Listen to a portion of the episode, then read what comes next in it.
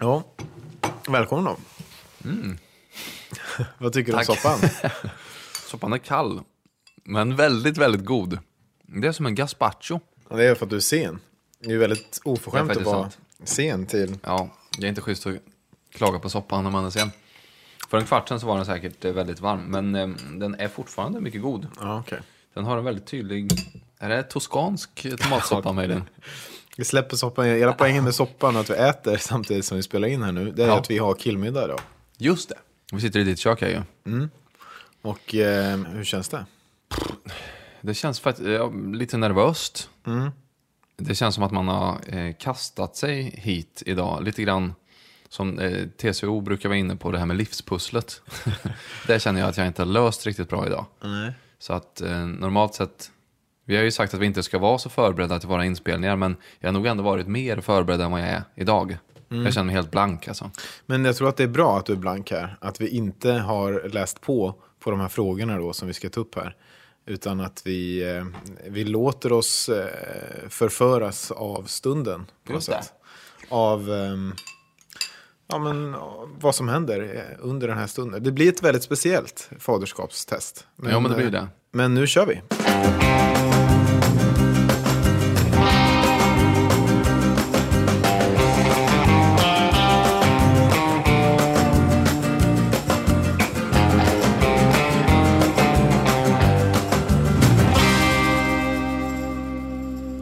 Så bestämde vi ju att vi skulle ha den här killmiddagen.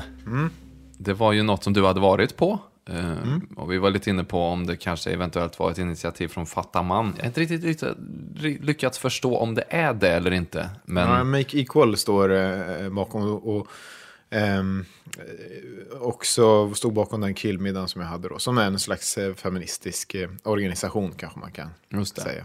Nätverk. Men hela konceptet bygger ju på att man som man på något sätt ska jag vet inte, ta ansvar kanske. Så om det är så att det är ett strukturellt problem här i, i samhället, det är ju det vi var inne på här i vårt förra avsnitt, med att, att det är män som eh, står för en stor del av övergreppen, eller en, eh, våldsam majoritet för att vara Ja, bokstavlig. Eh, så, så, så börjar det ju med, med, med dig och mig då, och att vi behöver diskutera. Även om vi då anser oss vara jämställda och så vidare. Så se, inser man ju att man kanske in, inte är det, och framförallt är det väl det de här frågorna ska börja ta upp, alltså se, ens, se de strukturella problemen eh, då, antar jag. Men jag har inte heller, jag var med på den här eh, middagen då, eh, en väldigt kort som var lite en intromiddag kanske för konceptet. Och vi hann kanske med två av startfrågorna eller sådär då. Men det. finns ju en hel, eh, en hel uppsjö av olika frågor. Jag tänker att vi, vi får ta några av dem och sådär. Men det ska väl också sägas inför det här avsnittet då att, att hela idén med det är ju inte att, att eh, vi ska posera, eh, utan eh, att vi då utifrån vår roll som, som pappor känner ett visst typ av ansvar. Väl, eller? Ja, verkligen.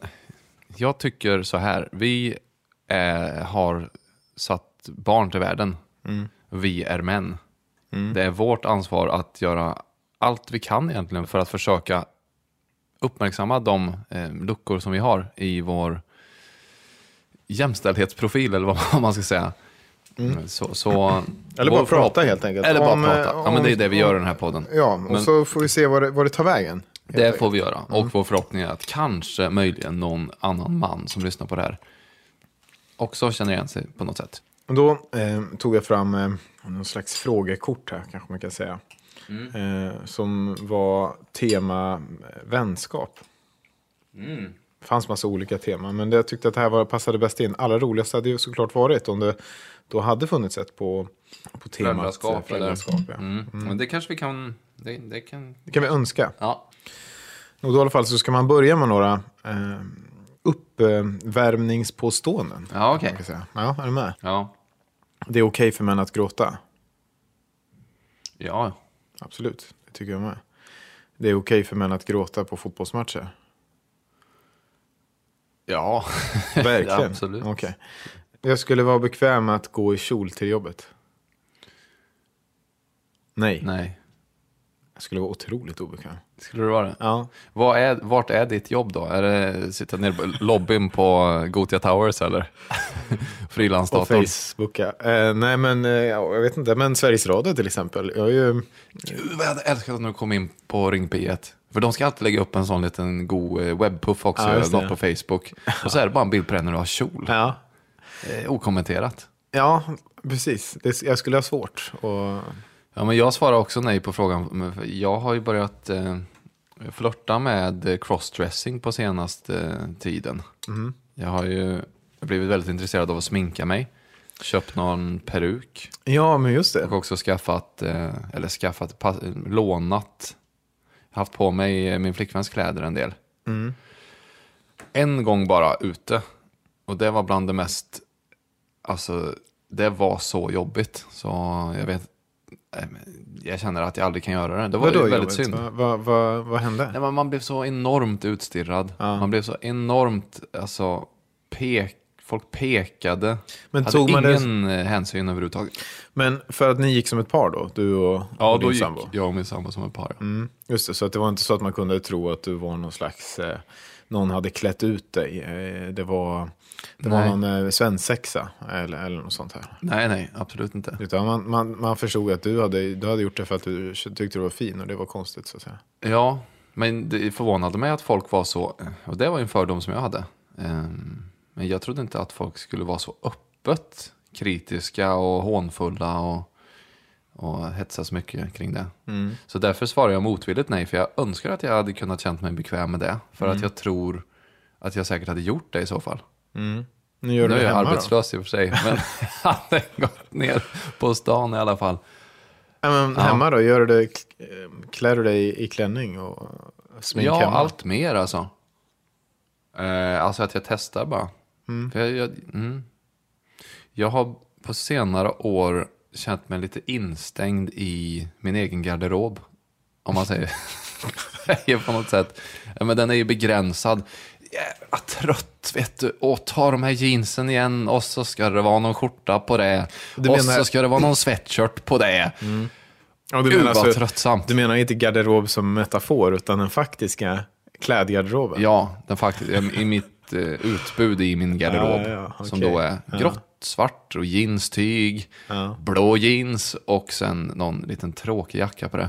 Å andra sidan har vi haft perioder, eh, det var inte så länge sedan du var hattpositiv och skulle Jag ha på hade dig haft positiv, ja. Jag var det, ja. Mm, ja, men det var ju bara en gång sen, för att de skrek så mycket på mig på stan.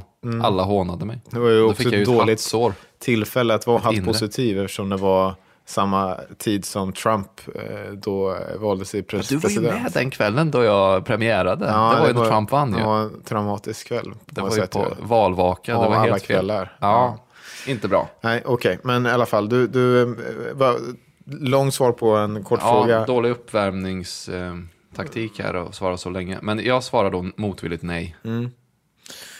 Och när jag kramar en man avslutar jag ofta med en klapp på ryggen. Och det här var ju det som vi pratade om Just förra det. gången som fick oss att börja tänka på det här. Mm. Att det var en fråga som jag eh, inte hade reflekterat över. Att när jag klappar en, äh, träffar en man och kramar honom så klappar jag alltid på ryggen.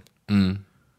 Har, har, du, har du tänkt på det efter vi pratade? Det där, Ja, det jag, jag har tänkt mycket på det. Mm. Jag tror det ligger enormt mycket i det.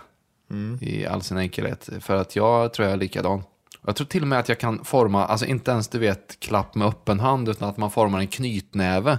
Och sen så klappa lite med, eh, vad ska man säga då, ena kortsidan av knytnäven.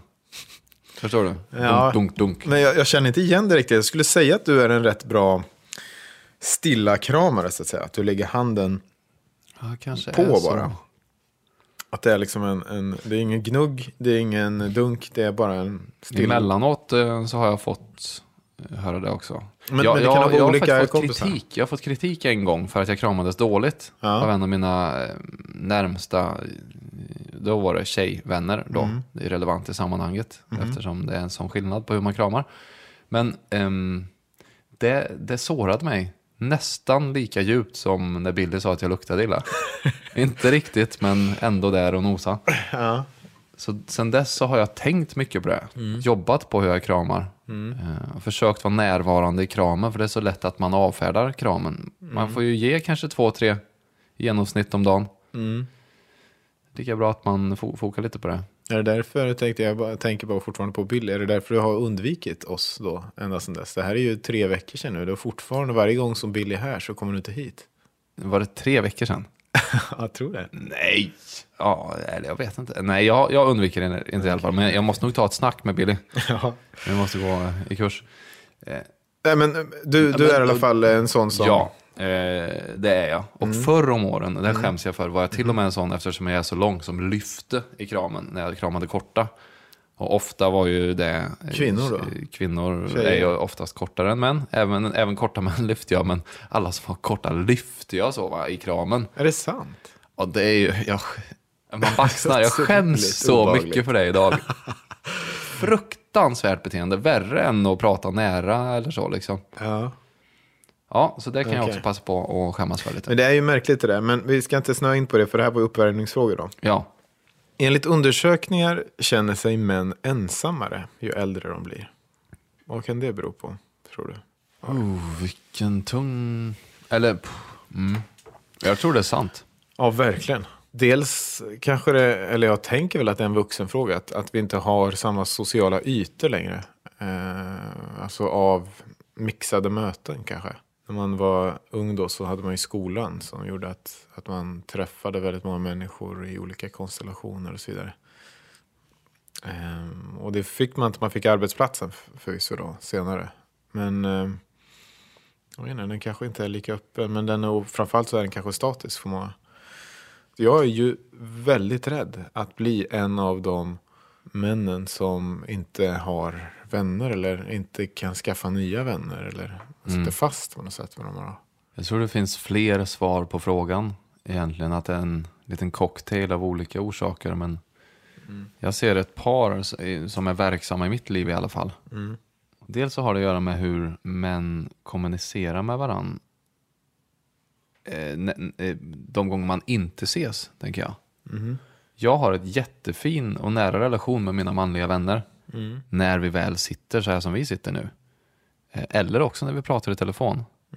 Men däremot i textform så märker jag att det är väldigt sällan som jag kommer in på något, ah, liksom, ja men, något som handlar om relation eller något som handlar om känslor eller något som handlar om allvar. Utan det är bara skämt, jargong, länkar, eh, memes, alltså sånt som jag postar.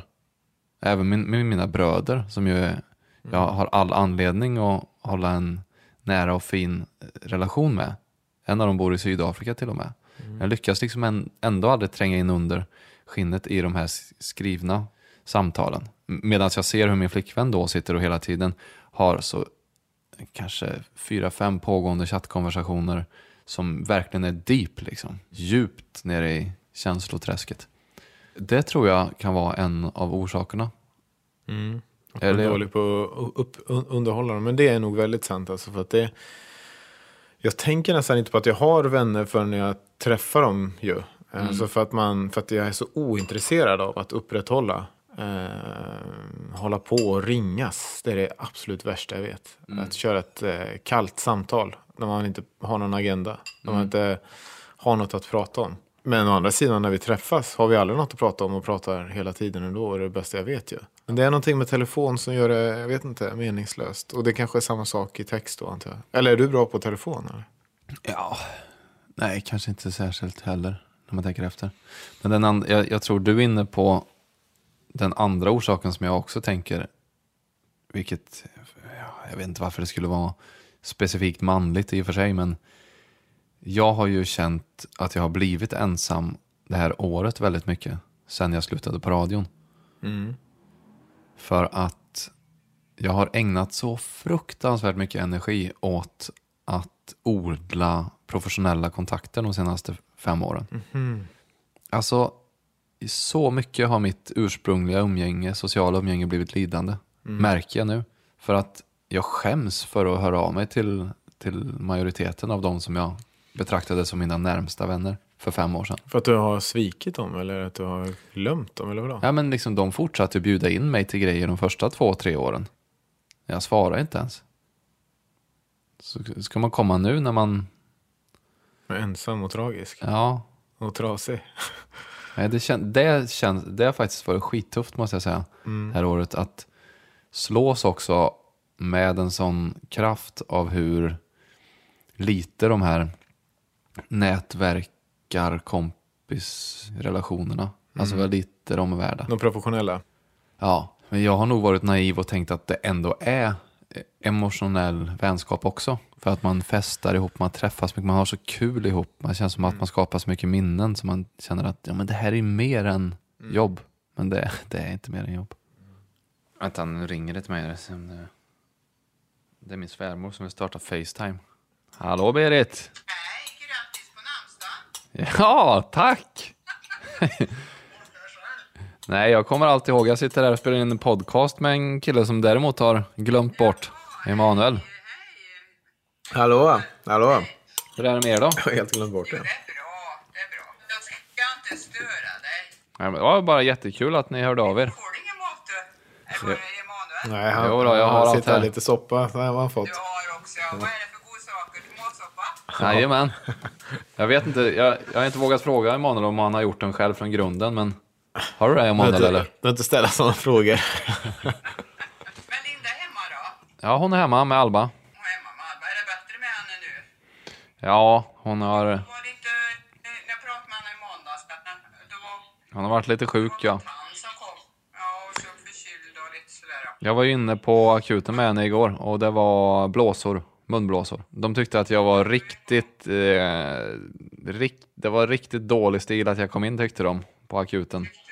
Ja, de sa det, det här är en akutmottagning sa de, munblåsor tar du på BVC. Och så sa jag, men ja, hon har lite slapp öga också, så jag undrar om hon har hjärntumör möjligen. Nej, hon har inte hjärntumör. BVC. Okej, men jag skulle vilja ställa några frågor om diet. BVC. Här är, har vi akutmottagning. Ja, Så det var ingen fara.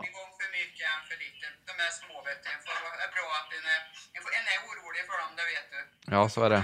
Så är det. Ja, men eh, Ni får fortsätta då. Ja, det- det så bra. det ska vi. Kram på er.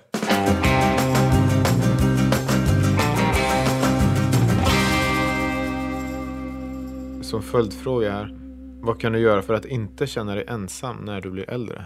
Det här är ju intressant. Jag tänker tillbaka på alla äldre män som jag eh, känner också. Och det är ju ganska många av dem som var just ensamma. Som inte hade några kompisar som man träffade. Utan det var just jobbkompisar på olika sätt. Jag gick till min farfar som verkstad minns jag. Och det enda de pratade om då var ju verkstadssaker så att säga. De hade ju ingenting kanske var lite något gammalt minne och sådär också såklart. Men man tittar på någon bil och så vidare. Eh, Jag har en helt motsatt eh, upplevelse från min uppväxt. Mm. Det kändes som att alla män hade ett väldigt rikt socialt liv. Men det berodde på, jag vet inte om det var att det var landsbygden, men och att det kanske också är på väg att förändras och dö ut. Men det känns som att alla engagerade sig så mycket ideellt i min uppväxt. Att det här förenings-Sverige var så närvarande. Det var en frivillig brandkår och det var eh, korp, för idrott och så var det, ja men du fattar, IOGT-NTO och så var det Lions och så var det, det tog aldrig Men, slut, det var så många föreningar. Hembygdsföreningen och Vad det? bygdelaget. Jag förstår. Ja. All night. Men vad det är, för att det är ju också en slags eh, fasad, eller inte fasad, det är någon slags hinna då emellan tänker jag. Alltså att man behöver en ursäkt hela tiden, vi ska bygga något. Jo, förvisso. Men jag kan ändå sakna, alltså det är något som jag känner i mitt liv, att det måste jag steppa upp liksom. Jag måste bli med börja, i föreningar. Eller? ja jag måste börja, jag har ju en egen cirkusförening men det är bara två medlemmar. Men för att jag har ju varit eh, väldigt aktiv i kyrkan till exempel Ja. eh, genom året. Och det är ju just en sån där man Ja. möts massa olika människor. Men, Var inte det, det- ett rikt eh, Nej, men det socialt blir umgänge? också ett, det är klart att det blir på ett sätt. Och man kan sakna det sociala umgänget. Men det blir ju också att man... Jag vet inte, jag saknar nog ännu mer att man umgås utan ett skäl så att säga. Utan en eh, förevändning av att nu ska jag gå till kyrkan eller gå till Lions eller vad det nu kunde vara för något, något konstig förening. Eller gå till. NTO. Ja, Alltså att man gör det Det är klart att det är skönt att det finns en struktur som man kan återvända till som gör att man träffas och var en del av ett större sammanhang.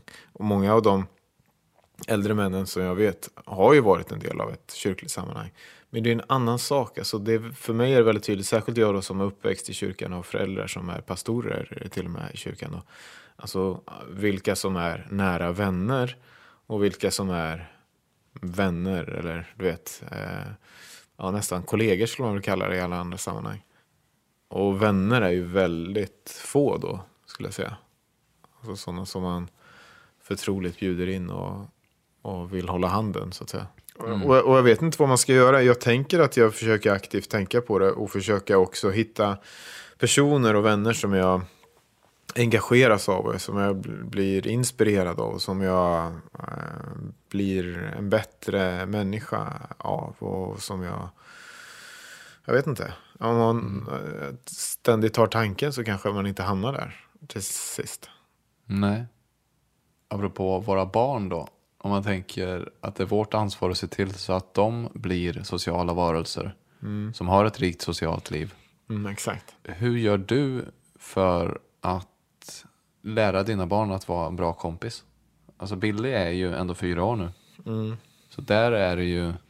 Jag vet inte om man, det är klart att man kan lära och vi pratar jättemycket hur man ska vara snäll och allt sånt där. Men jag tänker ännu mer då på hur viktigt det är eh, att visa, att ha goda relationer själv. Med olika människor också. Mm. Alltså att inte ha en, bara en homogen vänskapskrets liksom. Utan visa på hela spektrat av vad det är att vara människa.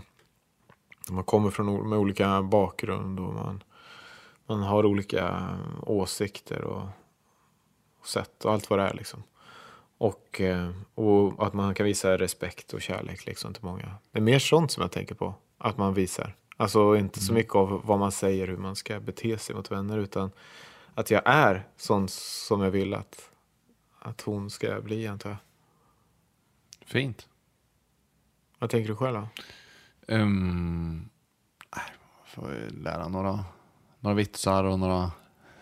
nej, bus, bu, lära busvissla och sådär. Nej, jag vet inte. Jag tyckte det var ett väldigt fint svar. Jag har inte reflekterat över det än riktigt. Mm. För att Alba är så liten, men mm. det är viktigt för mig.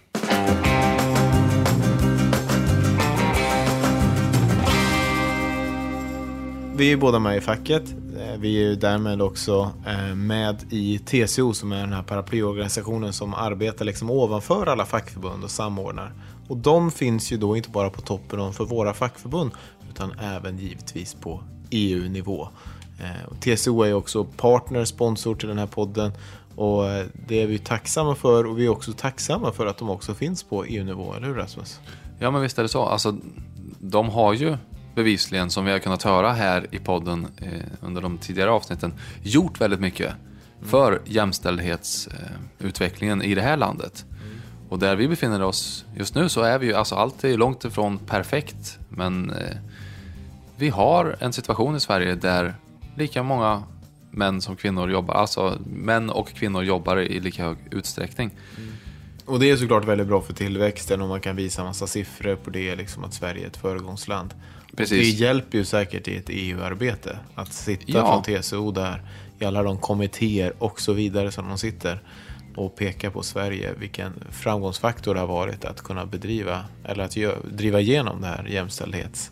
Ja, och man vill ju hoppas att det ska kunna funka som en, ett positivt och gott exempel för andra EU-länder. Att just särbeskattningen inom giftermål, föräldraförsäkringen, ja, inkomstrelaterade socialförsäkringar, sådana saker som TCO har varit med och drivit, drivit igenom i Sverige, att det också är en positiv sak för andra EU-länder att ta efter. Mm. Så, Så eh, tack för det TCO antar jag, eller hur? Ja, verkligen. Och tack för att ni är med oss i podden. Verkligen, tack. Vågar du vara helt ärlig med andra killar? Vad är det läskigaste med att vara ärlig med andra män? Jag vågar verkligen inte det. Mm. Jag vågar sällan vara det med någon känner jag. Men allra minst män. Ja, det är ju väldigt vanligt att man låtsas vara mycket lyckligare och mer balanserad än vad man är. Ja, verkligen. Och det är väl att man eh, skyddar sig själv. Alltså man från att blottas.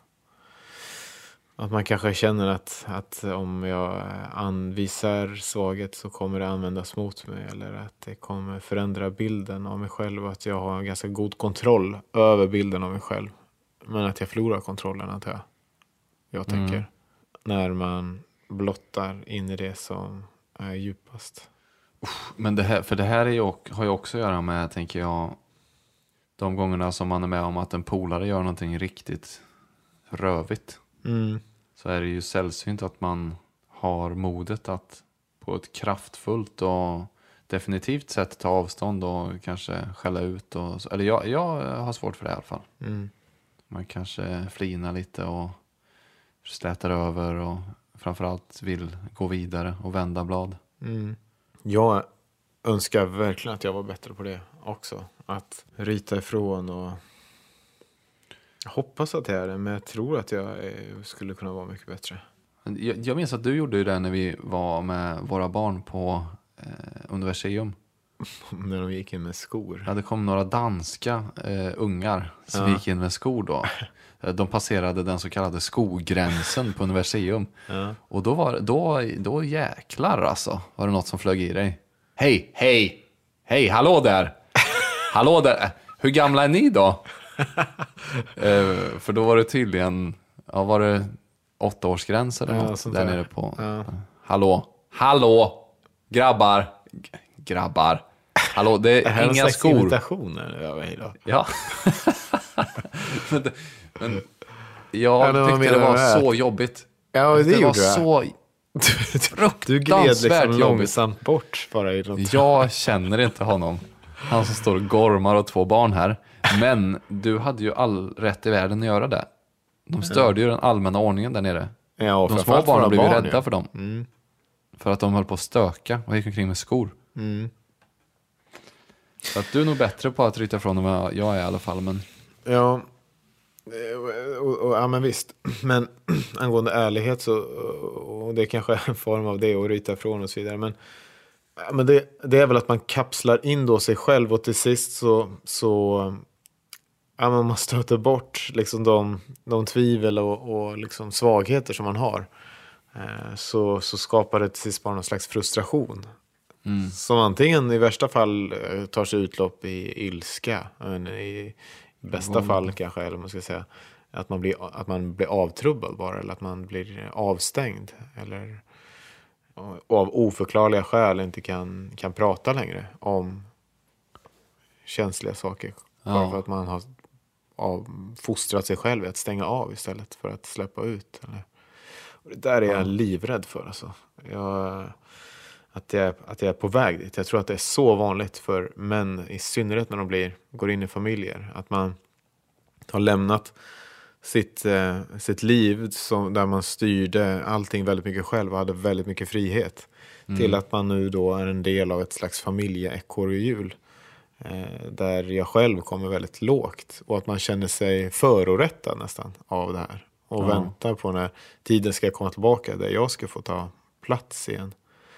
Och att det finns ju ingen riktig logik bakom det. Eh, objektivt sett. Men subjektivt känns, så känns det orättvist bara. Man känner sig orättvist eh, behandlad. Och att man inte får ta sovmorgnar och att man inte får eh, njuta på samma sätt. du fångar inte jagen. Nej, Just det. Eh, Nej, jag, jag, jag fattar precis vad du menar. Det är exakt samma sak eh, här alltså. Man går och känner sig orättvist behandlad. Mm. Av vem? Ja, jag vet inte. Eh, Vem är det som behandlar en så orättvist? Mm. Man, det är väl egentligen, och, och man är dessutom den mest privilegierade människan på jorden i princip. Ja. Så var liksom käften, sitt ner i båten. Jo, och det är Men- svårt för att det skulle ju vem som helst då säga till en. Det gör, mig, gör ju en ännu mer provocerad kanske. I så Ja, fall. verkligen. Jag tänker på den. Som sagt, att vara helt ärlig. Det här handlar ju egentligen med, med inte bara killar. Jag tror inte att, att det är lättare. Jag tror att, jag behöver inte lägga till killar där med andra killar. Men däremot är det intressant den här följdfrågan. Eh, har du någonsin gråtit med en manlig vän? Eh, Har du det? jag har, tror inte att jag har... Inte gråtit i alla fall av, av lycka har jag gråtit såklart. Men av, av djup förtvivlan och sorg och för att jag har öppnat mig. Det har jag nog aldrig gjort. Om det inte har handlat om någon begravning eller någon som har dött. Eller... Alltså inte för, för min egen Just det. förtvivlan. Det är inte många människor har gjort det med generellt ska jag säga. Nej. Men det låter som att du har gjort det. Ja, det har jag gjort. Mina äldsta vänner från dagis upp till vuxen ålder. Eh, Mm. Vi hade ett band ihop och så. Och vi grät. Vi, vi grät en hel del. För att? Nej, men för hjärtesorg och sånt som man gråter för. Eh, Men vadå, beskriv. Hur, hur gick det här till? Ta ett har du något exempel? En, en scen? Ja, men som till exempel så eh, drabbades våran sångare, eller drabbades, han, han är bipolär. Och han fick eh, sitt första maniska skov i samband med en eh, spelning som vi gjorde. Alltså han var väldigt eh, manisk inför spelningen, men vi tolkade det bara som glädje. Och pepp, för han hade varit deppig ett tag och inte varit med i bandet. Och så blev vi så himla taggade på att shit, han är med. Och han ville att det skulle vara en överraskning att han skulle vara med. Så att eh, vi börjar spelningen utan honom och mitt i spelningen så kommer han upp. Och folk blir, tappar det ju liksom i publiken och även vi. Vi har aldrig varit så lyckliga i hela vårt li liv innan det ögonblicket. Det ögonblicket är toppen på, på hela, min, eh, hela min ungdomstid skulle jag säga. Det är den absoluta toppen på den scenen i det ögonblicket som han går på scenen. Då brister det ju för alla. Alla gråter ju. Men det är ju av glädje.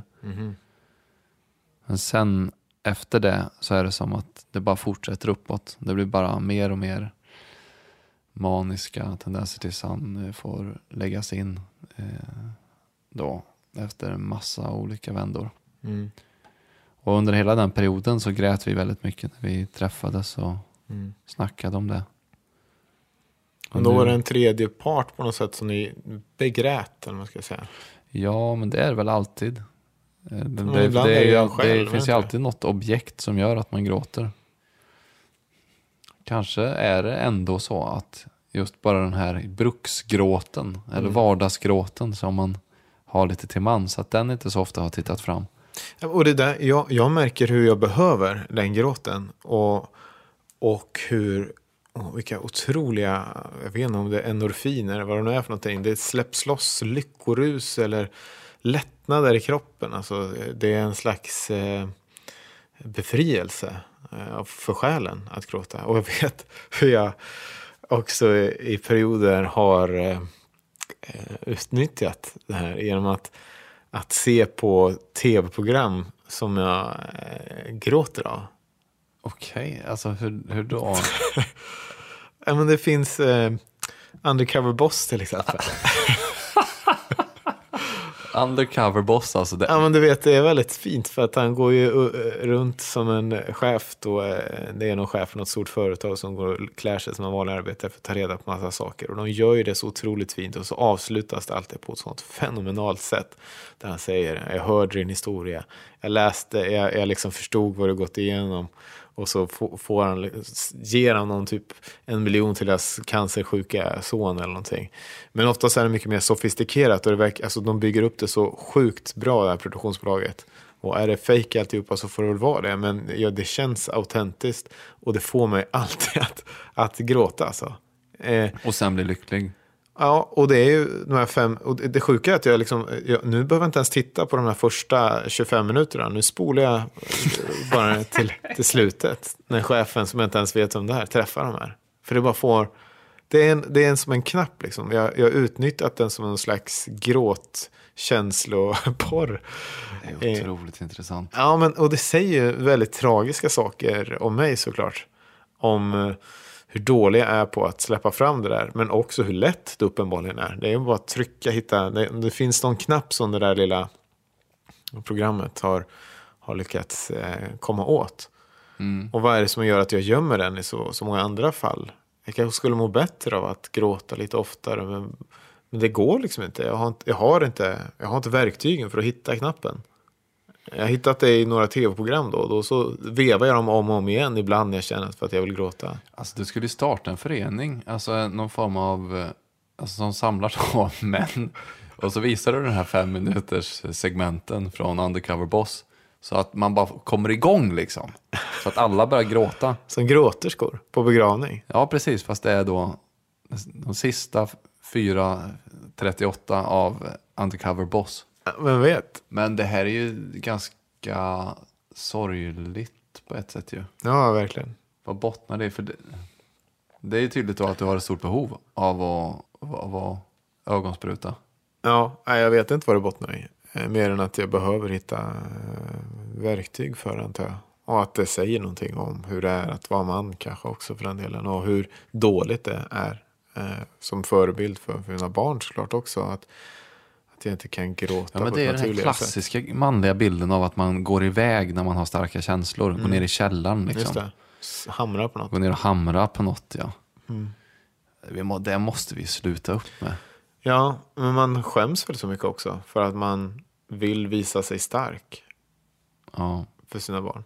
Hur är det med dig att gråta inför dina barn? Har du gjort det? Nej, det har jag inte gjort. Det är inte vad jag kan komma på i alla fall. Där har jag ett eh, bekymmer och det är att jag det senaste året har jag brutit ihop ganska ofta. Ja. Alltså i den typen av gråt som inte, Hulkgråt, eller vadå? nej men inte ens det utan mer alltså skrik, gråt, ligga Oj. på golvet, eh, gråt. Ja, Alltså panikångestattacker? ångestvrål. Ja. Eh, nej, jag har haft mycket panikångest i mina dagar men inte, eh, alltså det brukar, i mitt fall så här, det här är något annat, jag vet inte vad det är. Oj. Det är någon form av katarsis som har varit pågående Ja.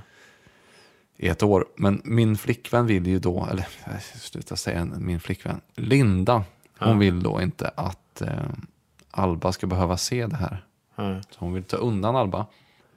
Och i de stunderna så är jag ju så naken, jag är så blottad. Mm. Jag har så lite utrymme för kritik och du vet, Mm. mer ångest. Och det ger mig mer ångest när hon skyddar det, mitt du- barn från mig. det. Ditt nakna jag. Ja. sätt. Och jag, jag mår så illa av det. Mm.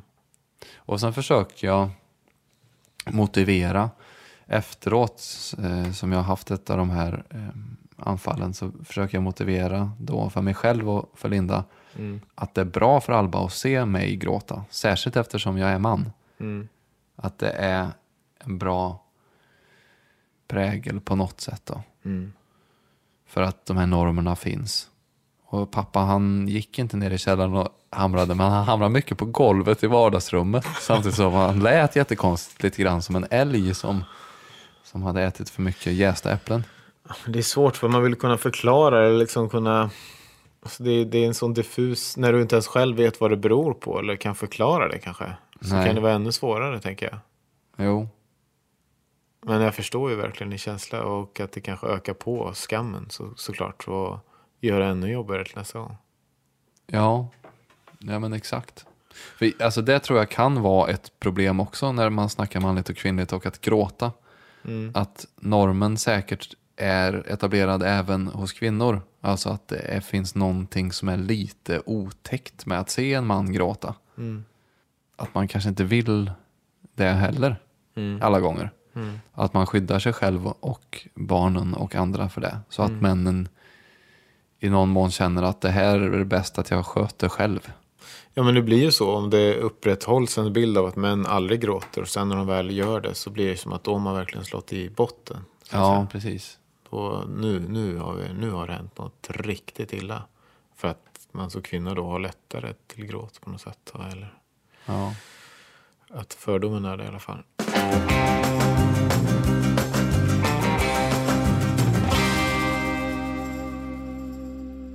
Vad har du för manliga förebilder när det gäller vänskap?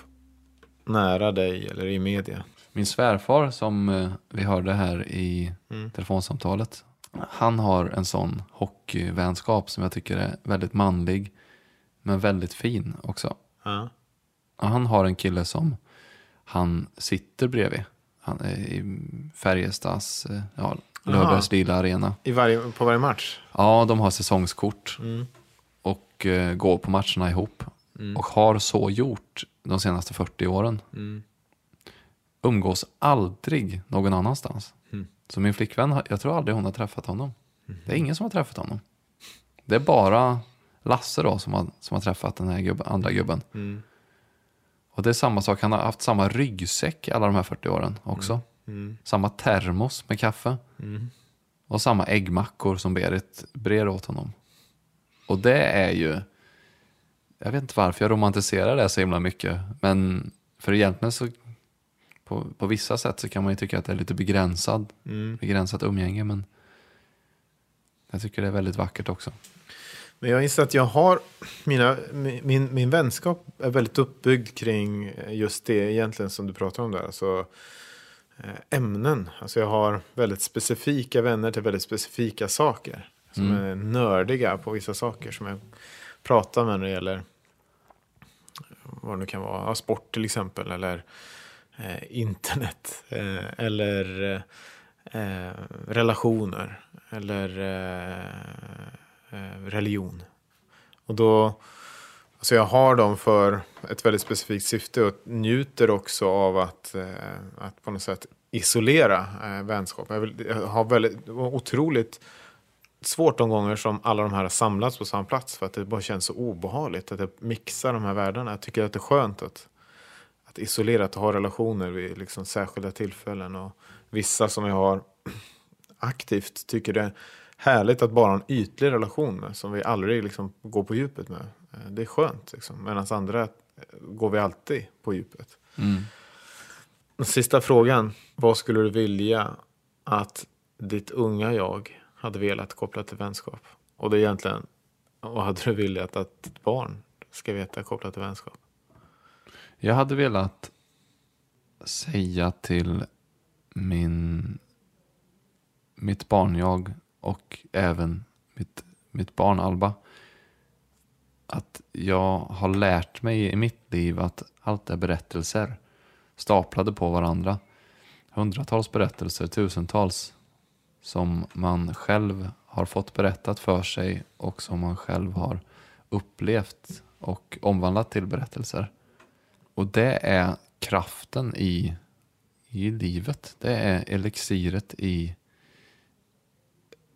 existensen, den mänskliga existensen, känner jag. Det är allt. Det är allt. Det är det magiska, det är det eh, mäktigaste som finns.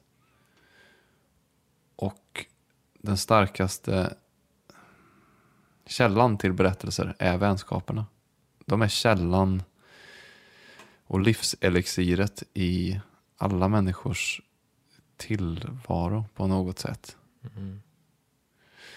Så därför så, så ska man inte, som jag har gjort då i många fall, bortse från dem och, och missköta dem. Man, ska, man ska vara väldigt, väldigt rädd om de positiva vänskapsrelationer som man har. Det är verkligen en gåva. Och om man offrar dem till förmån för något som är professionellt och något som är artificiellt i någon mån och som inte skapar berättelser, då kommer man med största sannolikhet bli en betydligt fattigare människa. Men att tillägga det är väl också att man, det är okej att avsluta de som är inte bra. Oh ja. Om jag skulle säga någonting till, till mig själv, något annat också, så är det väl egentligen det du säger. Men att, att eh, de som du kan komma så nära att du kan gråta ihop, om, eller eh, ja, gråta ihop med, det, det skulle jag hålla otroligt hårt. Men jag tänker att man gör det ändå, eller? Egentligen så tror jag inte att man kan säga så mycket Nej till sitt 13-åriga jag eller sitt barn. Jag tror inte att de bryr sig eller skulle ta intryck av det. De behöver leva sin egen värld. Det bästa man kan göra är väl att försöka vara det som man vill att de ska uppleva. Och få skapa känslan, ungefär som du fick känslan när du lyssnade på. Eller med, den, med de kompisarna som du såg.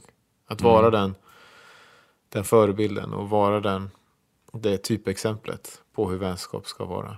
Bli bättre, närmare kompis med fler och våga visa och prata om känslor på ett bra, konstruktivt, naket och ärligt sätt. Precis. Börja podda. Tidigt. Vi får väl, vi får väl avsluta killmiddagen Ja, här. precis. Vi är tacksamma eh, till de som hjälper oss eh, och sponsrar podden och vi är tacksamma för att du som lyssnar lyssnar.